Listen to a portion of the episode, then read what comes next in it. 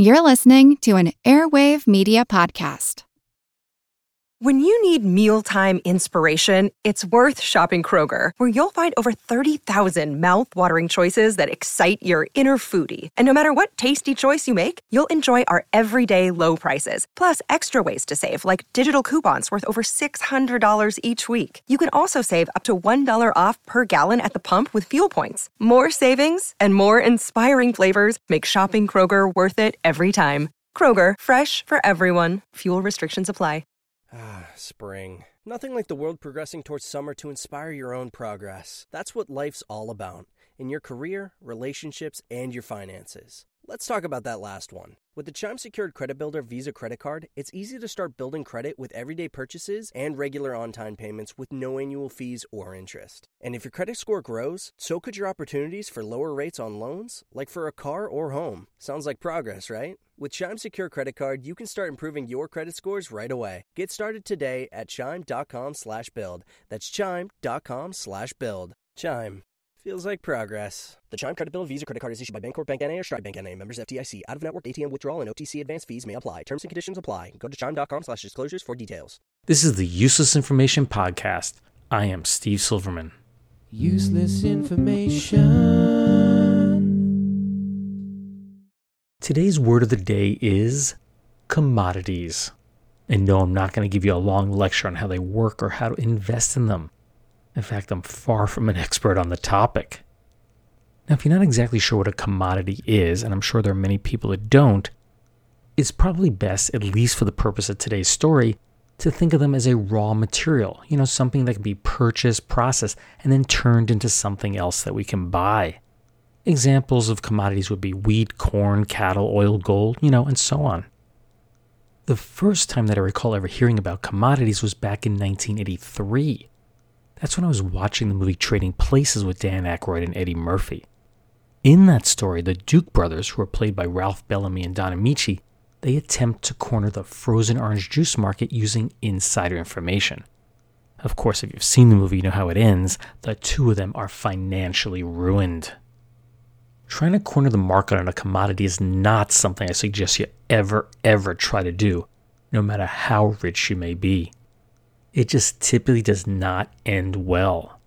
It didn't work for the fictitious Duke brothers, or in real life when the Hunt brothers, you may recall, when they attempted to corner the silver market back in 1980.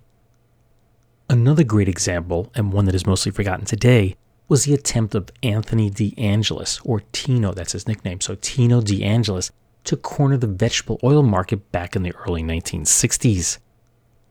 Born in Harlem, New York on November 3, 1915, young Tino seemed like the most unlikely candidate to become a powerful force in the business world. Tino quit school at the age of 16 and then borrowed $500 from his father, that's about $8,200 today, to invest in a candy store. That's probably not the best of investments during the Great Depression, and soon, of course, he had lost all of it. This would prove to be only a minor setback, and pretty soon Tino had moved on to work in a meat and fish market. He was promoted to manager within 3 years, but he quit after getting in a big huff with his boss, and he soon found employment as the foreman of a large hog processing company in the Bronx. Tino was one of those guys who had a supersized ego, and he blamed anything and everything that went wrong on someone or something else. So you have to approach everything he said with just, a bit of skepticism. Here's an example, quote, "I had an exceptional knowledge in knowing how to process hogs. Some of my methods, like cutting hogs while moving, cut the cost of processing hogs enormously." Hog processing may not be what most people consider to be a glamorous profession, but Tino was definitely moving up in the world of power and big money. On August 1, 1938, he married Vincenza Braccaneri, which she Americanized as Virginia, and the newlyweds proceeded to move into an apartment in her parents' home. Not long after, they gave birth to a son named Thomas. In 1938, the 23-year-old Tino decided to venture out on his own, and he invested $2,000 that he had saved up into M&D Cutters. What a name for a butcher, M&D Cutters. He claimed to have cleared $300,000 by the third year, which would be over $5 million today. Once World War II had ended, Tino launched a new firm, and it had a much better name. It was appropriately titled De Angelis Packing Company, and it was located in North Bergen, New Jersey. You see, with Europe recovering from the ravages of war, Tino astutely predicted that there would be a great profit to be made in exporting U.S.-produced goods. In 1947, Tino secured a contract with the Yugoslav government for $1 million worth of lard. That's a lot of lard. But after delivery, they turned around and sued him for delivering a substandard product. His firm had no choice but to pay the Yugoslavs $100,000 to settle the complaint. His next move up the corporate ladder occurred in 1949. That's when Tino purchased controlling interests in the Adolf Goebel Company. They were a meatpacking firm which was also located in North Bergen. Of course, he immediately installed himself as company president, and once again he was accused of delivering an inferior product. In this case, Goebel had a contract to provide 18,900,000 pounds, or about 8.6 million kilograms, of smoked meat for the federal school lunch program. The feds charge he delivered 2 million pounds, a little over 900,000 kilograms. He delivered 2 million pounds of uninspected and unusable meat that was also falsely weighed. This resulted in the government overpaying him $31,000. In what seems like a little bit of deja vu here, Goebel was required to pay a $100,000 fine, and the company was prohibited from bidding on future government contracts. By July 1953, Goebel was bankrupt, and De Angelis, he was out as president.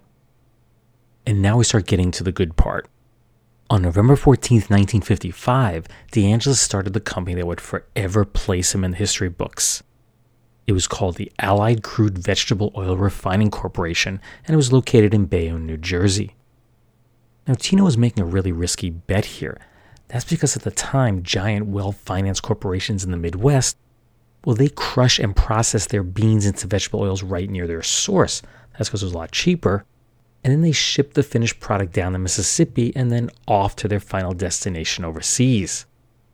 The catch was that these conglomerates didn't secure the foreign contracts. Instead, that was done by separate export companies. Tino's idea was very simple.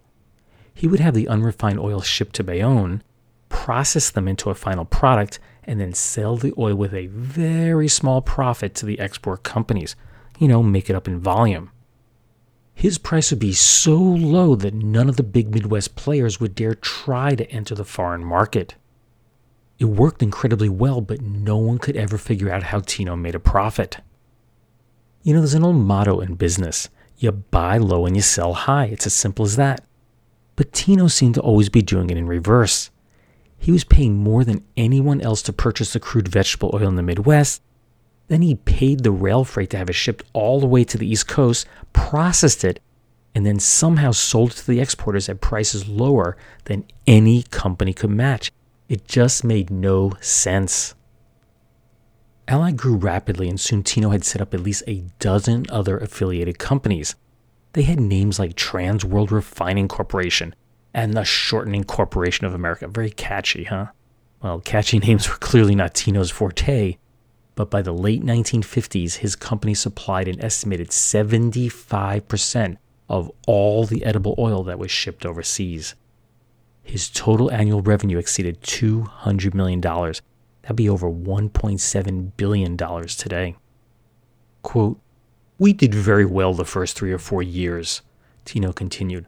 "The reason we did very well was because we had the largest companies in the United States who were glad to do business with us." In fact, Tino was doing so incredibly well, when Adolf Goebel emerged from bankruptcy in 1958, its creditors insisted that Tino be reinstated as the company president.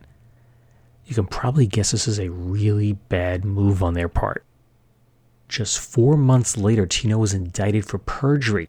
That was the result of a Securities and Exchange Commission investigation into the claim that Goebel borrowed money using lard inventory that never, ever existed. It was used as collateral. Well, the whole case collapsed when the star witness changed his testimony. And if that wasn't bad enough, next Tino was charged with not paying $1.5 million in income tax. But of course, just like usual, in the end, Tino reached a settlement. He agreed to pay the U.S. government a lump sum of $50,000 plus $5,000 every 3 months for the next 10 years. Now, I'm sure you're going to be shocked by this. His bad dealings continued. In 1960, the U.S. Department of Agriculture contended that Tino and his conglomerate of companies had duped the government out of $1.2 million. As a result, all of Tino's businesses were banned from participating in the Food for Peace program. If you don't know what the Food for Peace program is, let me just tell you that it was started in 1954, and its goal was to send surplus U.S. crops around the world to those in need. But it had a double effect. One is, by buying all these crops, it kept the crop prices in the United States very, very high. The farmers loved that. And second, the goal was, we give you food really cheap or for free, and we spread goodwill. Of course, the Food for Peace program was a major cash cow for Tino, so it should come as no surprise that Tino paid $1.5 million to settle that claim and, of course, have all of his companies reinstated.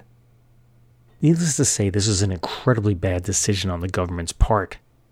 For a one-year period starting in June 1961, Tino's Shortening Corporation of America shipped $70 million worth, or about $575 million today. They shipped $70 million worth of shortening and vegetable oils as part of the program. Every can proudly bore the words, "Donated by the people of the United States of America." Well, they wouldn't be proud of what Tino shipped. In an effort to cut costs, inferior quality cans were used, and soon warehouses all around the globe were filled with leaking cans of rancid oil. The federal government lost every penny that it had spent. Of course, Tino always blamed everything on someone else, and this was no exception. He claimed there was nothing wrong with the cans. The real problem was that the government didn't heed his warning that the cans needed to be stored in air-conditioned warehouses. One of the problems of dealing in such high volumes of oil is that you need a large, constant cash flow. So let me ask you a simple question. Knowing everything you just heard about Tino's reputation, would you lend this guy any money? I'm hoping that your answer is a big, fat no. And that really was the case for some banks and creditors, but you can be sure as long as the money kept rolling in, companies were lining up to lend Tino money. Of course, there's no feasible way to physically give another company millions of gallons of oil as collateral. I don't know about you, but I can't think of a single lender that has the facilities to do so. Instead, the industry does something known as field warehousing. In simple terms, you hire an independent company to come in and verify that the oils are truly in the tanks, and then they take total control of those tanks. The field warehousing firm then issues what's known as a warehouse receipt. This is proof that the commodity really exists, which in turn can be taken to a lender and used as collateral. Should, for some reason, the borrower default on the loan, the lender who has that receipt owns the oil, and they can then sell it and get their money back. Tino used the services of two field warehousing companies to operate his business. The first has a very familiar name, American Express Field Warehousing Corporation. Started in 1944 as a way for its parent company, that one, American Express, it was a way for them to earn more money. But this small subsidiary was never profitable. That is, until Tino's cousin Michael De Angelis walked into company headquarters in 1957 and hired them on the spot. As Allied grew, the company required the services of a second warehousing firm. They chose the Harbor Tank Storage Company. At the very peak of Tino's operation, these two companies would issue warehouse receipts for more than 1.8 billion pounds. That's over 840 million kilograms of oil. It was worth over $175 million. That'd be over $1.4 billion today. Not only were Tino's businesses doing incredibly well, he was personally rolling in the dough. He was never one to live a lavish lifestyle, but he was incredibly generous to his immediate staff. Each was paid $400 per week. That'd be about $3,200 per week today. And nearly every single one of them drove a Cadillac, and they were all paid for by Allied. While some did do some real work, it seemed like others did little to nothing. Tino seems just like to have these people around. Perhaps no one did better than a twice-divorced mother of four named Lillian Pasquarelli. She received the obligatory Cadillac, a very large down payment on a house, an annual salary of $25,000, plus she got $100 per week from an Allied affiliate. Her job, you ask? Social hostess. Well, you can fill in the blanks there. Tino always denied that there was anything but a professional relationship between the two, but the fact that they ended up married many years later, I think that suggests otherwise.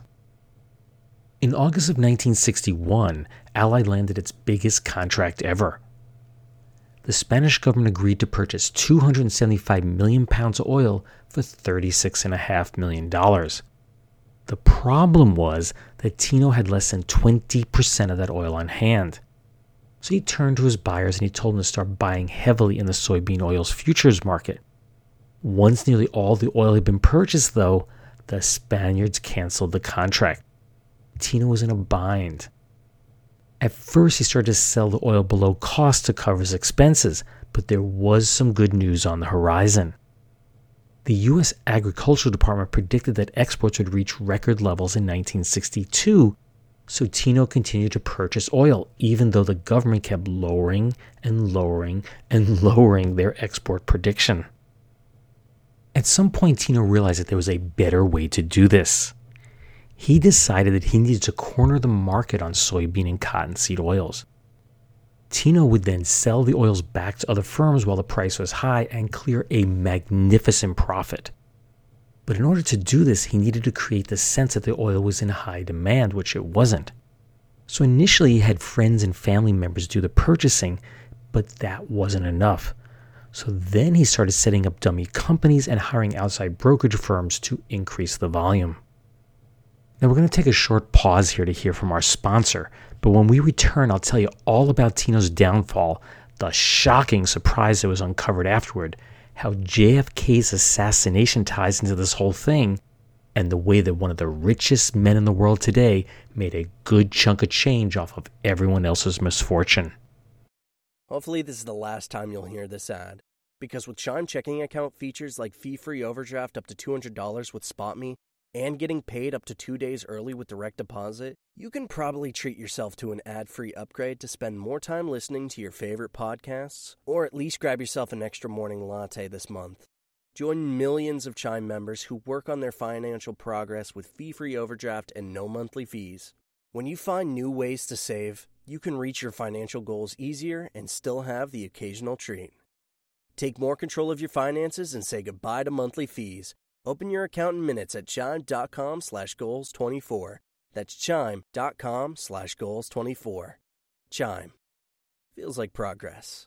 Banking services and debit card provided by Bancorp Bank N.A. or Stride Bank N.A. Members FDIC. SpotMe eligibility requirements and overdraft limits apply. Terms and conditions apply. Go to chime.com/disclosures for details. Hey there, I'm Dylan Lewis, one of the hosts of Motley Fool Money. Each weekday on Motley Fool Money, we talk through the business news you need to know and the stories moving stocks on Wall Street. On weekends, we dive into the industries shaping tomorrow and host the experts, authors, and executives that understand them. Tune in for insights, a long-term perspective on investing, and of course, stock ideas, plenty of them. To quote a listener, it pays to listen. Check us out and subscribe wherever you listen to podcasts. Welcome back to today's story. We were just at the point where Anthony Tino De Angelis was purchasing oil futures at a frenzied pace. By November 1963, Tino had purchased 22,600 contracts for $160 million. That'd be about $1.3 billion today. But there was a big problem here. That is that Tino's attempt to corner the oil market totally destroyed any chances he ever had of landing a large contract. I mean, think about it. Who in their right mind would buy a large amount of oil at record high prices? Well, the answer was no one, and even worse, vegetable oils are perishable. You can't store them away like gold or silver to sell them in the future. Tino's house of cards began to collapse on Friday, November 15, 1963. That's when an inspector from the Commodity Exchange Authority walked into Tino's Bayonne office and demanded to see the books. You can bet they weren't on the up and up. Also, right around the same time, the U.S. Senate made a decision to halt negotiations over the export of wheat to Russia. Speculators took this as a sign that the demand for soybean and cottonseed oil would soon also drop. And you know exactly what happened next. Almost immediately, a big sell-off began and the prices just began to plummet. The interesting thing about commodities is that they are purchased on margin. What that means is that little money is needed to make the purchase because the actual raw materials themselves are used as collateral. Of course, should the market drop, then your purchases no longer fully cover what you owe the exchange, and they give you 24 hours to pay back that difference. Tino's business empire was about to be destroyed. His brokers called and told Tino that he needed to place more funds into his margin account to the tune of around $20 million. That's about $163 million today. Of course, he didn't have that kind of cash lying around, so Tino made a call to his lawyer that weekend, and Allied was placed into bankruptcy. At this point, no one was overly concerned. After all, everyone had those warehouse receipts for the various oils that was sitting in Tino's tanks. All they needed to do was sell off their oil, and their losses would be minimal. Or so they thought. Right after the bankruptcy was filed, officials at the Bunge Corporation, which was one of Tino's largest exporting customers, they became concerned about several large bounced checks they had received from Allied. So inspectors were sent out to the Bayonne tank farm to certify that their $15 million worth of soybean oil was in fact safe. Now, as the inspectors made their way through the seemingly endless maze of giant storage tanks and, endless piping, they finally located the 4 tanks that were assigned to Bunge. They were shocked to find that one tank was half full and the other 2 were totally empty. Welcome to the case of the missing oil. Bunge immediately contacted American Express Warehousing to find out where the missing oil was. Could the inspectors have looked in the wrong tanks? Or was it possibly moved? Well, the answer that Bunge received from American Express only deepened the mystery. American Express claimed that Bunge had already signed off on the oil. So they in turn released it back to Allied 2 days earlier, and of course Allied was then allowed to sell the oil. Once word got out about the missing oil, other companies began to wonder if their oil too could be missing. Well, it took quite some time to take inventory, but within the next week it became clear that Tino had pulled a fast one over on the financial industry. Once word got out about the missing oil, other companies began to wonder if their oil too could be missing. Well, it took quite some time to take inventory, but within the next week it became clear that Tino had pulled a fast one over on the financial industry. Little oil was found in any of the tanks. In fact, what was found was mostly seawater, sludge, gasoline, or even worse, the tanks didn't exist at all. Tino, you see, had been dealing in phantom oil. Well, there should have been at least 1.8 billion pounds of oil in those tanks. After all the inventory was done, they only found 110 million pounds. Even worse, half of what was found was in soap stock. That was the residue that was left over after all the salad oil was refined. Wall Street was about to face its worst financial disaster since the 1929 stock market crash. 2 highly respected brokerage firms, that's Ira Haupt and Company and J.R. Wilson and Bean Incorporated, they were on the hook for a lot of money that didn't exist. Haupt had borrowed more than $35 million from banks to cover Allied's unmet margin calls, and of course that was money that Tino did not have to pay them back with. Now they did have a large number of Allied's warehouse receipts, but those had just been proven to be worthless. Even worse, Haupt had borrowed more than $100 million to purchase securities on margin for its other customers. For only the second time in its history, the New York Stock Exchange suspended the accounts of these two brokerage firms. What that also meant was that until everything was straightened out, and that could take years as the legal cases wound their way through the courts, that meant that none of the nearly 30,000 clients of these two firms could trade or sell their stocks. They were locked. While this disaster wouldn't have caused economic collapse globally, it certainly would have shaken the foundations of the stock market. Any sudden drop in the financial markets was almost certain to start frenzied selling. Something needed to be done quickly, but there was little time to do so. The stock market had already been badly rattled when on November 22, 1963, the unthinkable occurred. President John F. Kennedy was assassinated. The market began to plunge, and a decision was made to close the stock market 83 minutes early. It remained closed on Monday, allowing officials more time to secretly work behind the scenes, in an effort to prevent panic and collapse of the market. An agreement was reached to permanently shutter the Ira Haupt brokerage firm. Other members of the stock exchange each kicked in enough to save the accounts of all of Haupt's customers. Now, Williston and Bean wasn't in as bad a shape, so the financiers put together enough funding to make the company operational again, and it was later absorbed by another company. By the opening bell on Tuesday, a crisis had been averted. So the big question is, how did Tino do it? Well, it all ties back to those warehouse receipts that were issued by American Express and Harbor Tank. These were intended to certify how much oil Allied physically owned. But the reality was that Tino and his staff were forging receipts. Now, there's no question that there were legitimate receipts, but most of them were not. As Allied needed more and more money, they simply created more receipts to use as collateral. At the time of Allied's collapse, it was estimated that 51 different companies held $175 million, or about $1.4 billion worth today, of counterfeit receipts. As hard as it is to believe, both warehousing companies did not use their own employees. Instead, they hired Tino's men to secure, inspect, and inventory all of the tanks. That's like hiring the fox to guard the hen house. They forged paperwork, read off phony tank readings to Amex workers, and took full advantage of the oldest trick in the book, that oil floats on water. Many of the tanks, when fully drained, were found to have been filled with 40 feet of water that was capped with 2 feet of oil floating on the top. And that's not all. When Tino hired Harbor Tank, he let them certify tanks for which American Express had already issued receipts.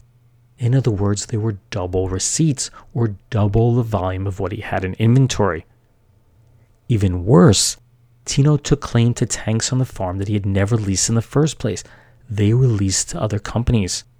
Some were filled with gasoline the entire time, while others were in such bad shape they were permanently out of commission. Of the 41 tanks that Harbor Freight thought that they owned, 23 were filled with petroleum oil, 7 were unfit for use, and 1 never existed at all. That means that only 10 were legit, yet not a single one of them had any vegetable oil in it. Now, it's not that American Express hadn't been alerted to potential problems. All the signs, in fact, were plainly visible, but the thought of big profits simply clouded their eyes. There had been word on the street for years that there was a lot of trickery going on at Allied. In fact, in June 1960, Amex received a phone call from a man named Taylor. He said that he worked the night shift at Allied. He claimed that water was in the tanks and that specifically tank number 6006 had been built with a hollow metal column that ran from the top to the bottom of the tank, and it was filled with oil for sampling purposes. Supposedly, the remainder of the tank's volume was filled with water. So American Express sent investigators out to check the tank, and they found no problems. Now, the fact that Allied required 24 hours notice before any inspection could take place probably allowed them to do the old, switcheroo beforehand. When Tank 6006 was finally opened after the Allied collapse, it took 12 days to drain and contained nothing but worthless seawater. But it turns out that Tino had some other tricks up his sleeve. Remember Bunge, the company that initially was missing the oil? Well, they would loan Allied up to $20 million at a time to purchase crude oil for refining. When it was time to pay Bunge back, an Allied messenger would pick up a cashier's check at the bank, sometimes for $1 million or more, and hand it off to officials at Bunge. In exchange, Allied would get their oil receipts back. Now, what Bunge didn't know is that Tino had an inside guy. He had planted a man named James Katerina into their financial department, and when the check was handed off to Katerina for depositing, he would run out of his office into the hall or into the bathroom and give the check right back to the messenger. In turn, that messenger would then race across the street to the issuing bank and cancel the check. Now, Katerina was very good at cooking the books, and that prevented Bunge from catching onto the swindle until it was too late. This scheme alone cost Bunge over $6.8 million. As you can imagine, lawsuits were flying in from all directions. It seemed like everyone was suing everyone else. At one point, more than 200 lawyers were working on the case. Now, American Express was faced with a total of $210 million in lawsuits, so it had no choice but to place its subsidiary into bankruptcy. While it was under no obligation to do so, since of course those warehouse receipts were mostly fraudulent, American Express agreed in April 1964 upon a plan to reimburse approximately $60 million. Allied's demise triggered the failure or bankruptcy of more than 20 different companies. To this day, no one can say where all the missing oil or money went. Estimates typically put losses to everyone involved at over $200 million, and that doesn't include those who lost money in the stock or commodity exchanges. Long rumored but never proven, it has been thought that Tino was backed by the mob. FBI wiretaps of several members of the mafia placed Tino's profit from the swindle over its entire run at $438 million. That would be over $3.5 billion today. When Tino was finally arrested, he faced what was believed to be the largest amount ever set up for bail up until that point. Harbor Tank had filed a $46.5 million claim against Tino, and they invoked a seldom-used law that required a person to post bail equal to the amount they had been accused of defrauding. The judge sensibly reduced bail from $46.5 million to $150,000, but Tino said he didn't have that either, and was forced to stay in jail. It should come as no surprise that several months later it was discovered that he had $500,000 hidden in a Swiss bank account. No other funds were ever recovered. On January 8, 1965, Tino pled guilty and was sentenced to 20 years at the Lewisburg Federal Penitentiary in Pennsylvania. While there, he worked in the kitchen, exercised daily, and he helped to establish the prison's first chapter of the NAACP. The guy in the cell next to him was none other than Teamster President Jimmy Hoffa, who had been imprisoned for jury tampering. After 7 years, Tino was granted parole. Quote, "I came here weighing 250 and I leave at 170. Spiritually, physically, and morally, this prison saved my life." It wasn't long before Tino was back to his old tricks. He ran a group of companies with such great names as the Rex Pork Company, Miller Pork Packers, Meadow Meats, and my favorite, Prime Protein Pigs. Since he was indebted to the IRS for over $8 million, Tino didn't own any of the businesses, but everyone knew who was in charge. In 1980, after cheating farmers and suppliers out of an estimated $13 million, Tino found himself right back in prison serving an additional 7 years for racketeering, conspiracy, and mail fraud. 3 years later, Tino was once again paroled with the stipulation that he have no direct or indirect financial interest in the pork industry. So where does he end up? Working in the Finger Lakes region of New York, operating the Natural Lean Pork Company. This stint would get him into the newspapers one last time. On August 20th, 1993, 77-year-old Tino was sentenced to 21 months in federal prison. Why? He had used $660,000 worth of forged letters from the Savings Bank of the Finger Lakes, to purchase more than $1 million worth of pork from a Canadian firm. Quote, from 1948 to 1963, I was the largest exporter of vegetable oils and animal fats from the United States. I was the salad oil king. I had 32 plants. The government acknowledges I did 68% of all exports year after year. Anthony De Angelis, the self-proclaimed salad oil king, was 93 years old when he passed away on September 26, 2009.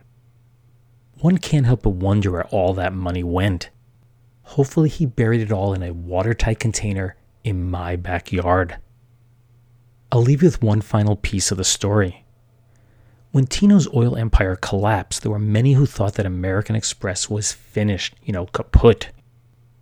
Its stock price was cut in half virtually overnight, but there was one man who saw great potential in the company. After checking out local banks, hotels, and restaurants, he saw that the scandal had no effect on the use of American Express travelers' checks or their credit cards.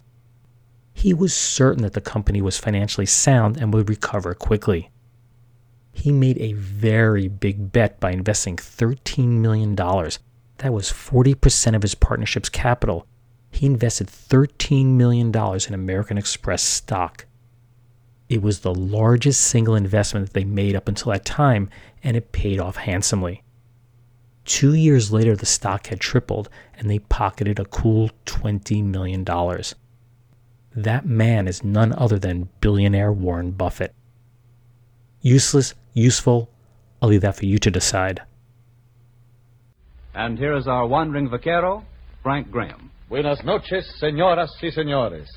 Tonight, we're going to relive the story of the Rancho Santa Gertrudis, a story of romance and achievement selected from the vast files of the Title Insurance and Trust Company of Los Angeles. Yes, Frank, it's the business of the Title Insurance and Trust Company to know the facts about land ownership. And since the story of the ownership of most of the land you and I and our listeners own and live on dates back more than a century and a half to the first grants made by the King of Spain, the title company's records must go back that far, too. They include the essential information about every one of the many different transfers of title to every square foot of land in this entire county, including, of course, the Rancho Santa Gertrudis, whose story you're going to tell us tonight. That commercial for the Title Insurance and Trust Company is from the September 4th, 1941 broadcast of the radio show Romance of the Ranchos. The show ran between 1941 and 1942, and it told stories of the men and women who tamed the wilds of California. Title Insurance and Trust Company was formed on January 15, 1894, after the merger of two Los Angeles companies. They were the Abstract and Title Insurance Company and the Los Angeles Abstract Company. Title Insurance and Trust, that's the sponsor of the show, they eventually morphed into the TI Corporation and finally into TICOR. The company was purchased by Chicago Title and Trust on March 8, 1991. Then Chicago Title, in turn, was acquired by Fidelity National Financial in 2000. It's now the largest title organization in the world. So here's a question for you. Do you know what the original name of the classic game Twister was? Here are your choices. Was it 1, the Body Bender game, 2, Dots in a Box, 3, Footsie, or 4, Pretzel? Well, you think about that one for a bit, and I'll let you know the answer at the end of this podcast. In other news, you've probably heard of the latest fad among kids, the Dangerous Tide Pod Challenge. So I decided to look through my files, and I chose 3 other fads. At least they were called that at the time. I'm not really sure they were fads. But these are fads that have come and gone over the years. In our first story, on October 27, 1939, the American Medical Association's health magazine Hygeia printed a warning that was written by Dr. Henry A. Christian of Brookline, Massachusetts. It warned that the fad of excessive exercise was dangerous to one's health. And what is probably pretty good news for all of you couch potatoes out there, the good doctor advised, quote, moderate body activity, short of causing fatigue, is desirable for all, but this is entirely different from what is usually meant by exercise. He continued, most pernicious is the habit so common in America of the weekend or all-day golf game or the brief vacation with days filled with incessant activity often leads a life nearly devoid of physical exertion. Dr. Christian contended, quote, "All too often people collapse or die as the result of unwanted exertion or precipitated an attack of serious heart disturbance, which then necessitates weeks of enforced rest." He did offer the following advice, quote, "Here's a good rule to follow. If after 1 hour of relaxed rest one is still conscious of considerable fatigue, next time shorten the amount or decrease the vigor of the exercise." In our next story, on July 5, 1962, Arizona state authorities tried to calm the public by telling them that the latest craze of glue sniffing was just a fad. While there were calls to ban the sale of glue to minors, and the public was in somewhat of a panic over how to deal with the situation, the statistics did not back it up. Statewide, records showed that there had been no fatalities or permanent damage from the sniffing of glue. 68 juveniles had been arrested for doing illegal things as a result of glue sniffing, but it was pointed out that this was far less than the number of teens arrested for alcohol consumption. It was also noted that a number of cases were not reported to the police.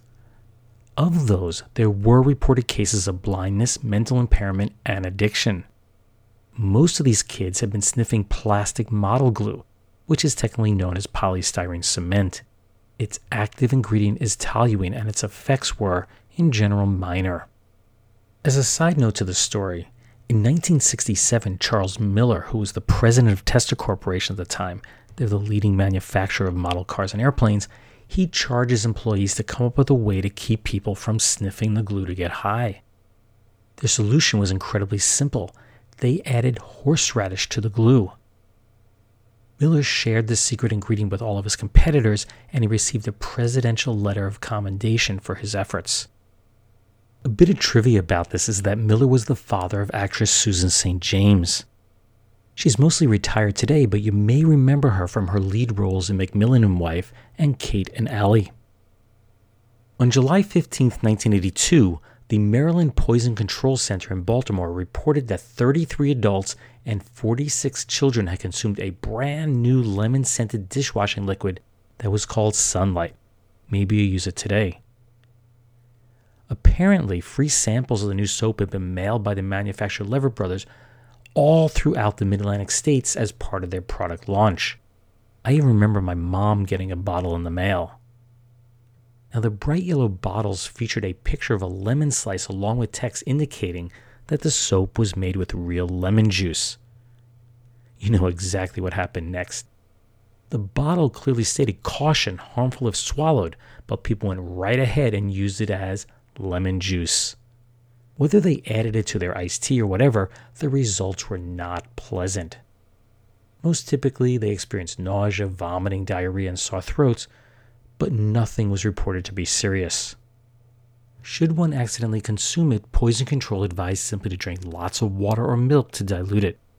Better yet, don't drink it at all. So earlier in the podcast, I had asked you what the original name of the classic game Twister was. Did you know the answer? Well, if you think about how humans twist themselves until they're limb-locked, it should come as no surprise that the game was originally called Pretzel. The problem was that the name had already been trademarked, so game manufacturer Milton Bradley had no choice but to come up with an alternative. The idea for Twister came about in 1966 while two men, Neil Rabins and Chuck Foley, were working for the Reynolds-Guyer House of Design in St. Paul, Minnesota.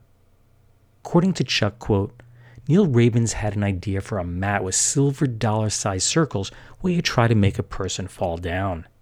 I said, line those up and make them larger. We picked colors and designed a spinner that told you where to move."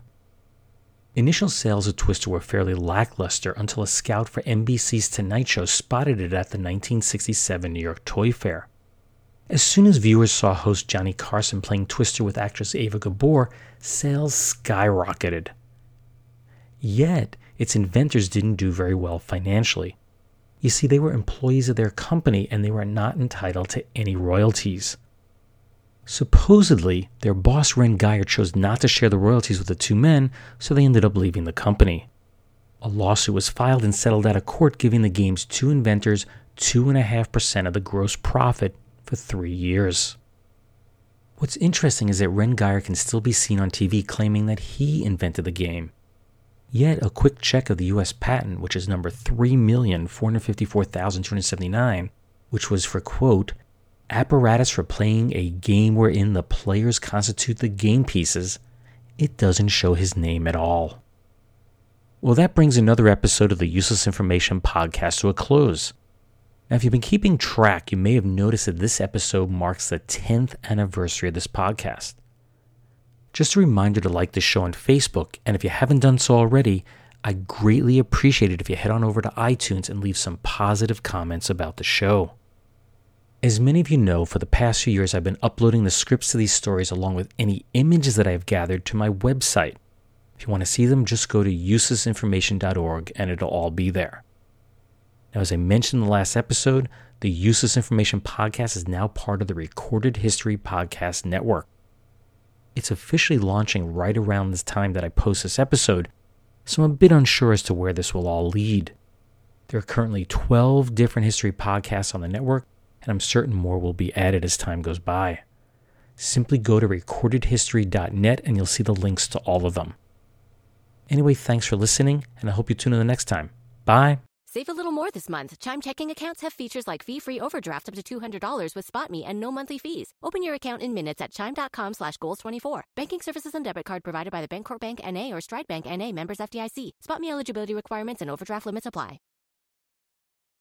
As a longtime foreign correspondent, I've worked in lots of places, but nowhere as important to the world as China. I'm Jane Perlez, former Beijing bureau chief for The New York Times. Join me on my new podcast, Face Off, U.S. versus China, where I'll take you behind the scenes in the tumultuous U.S.-China relationship. Find Face Off wherever you get your podcasts.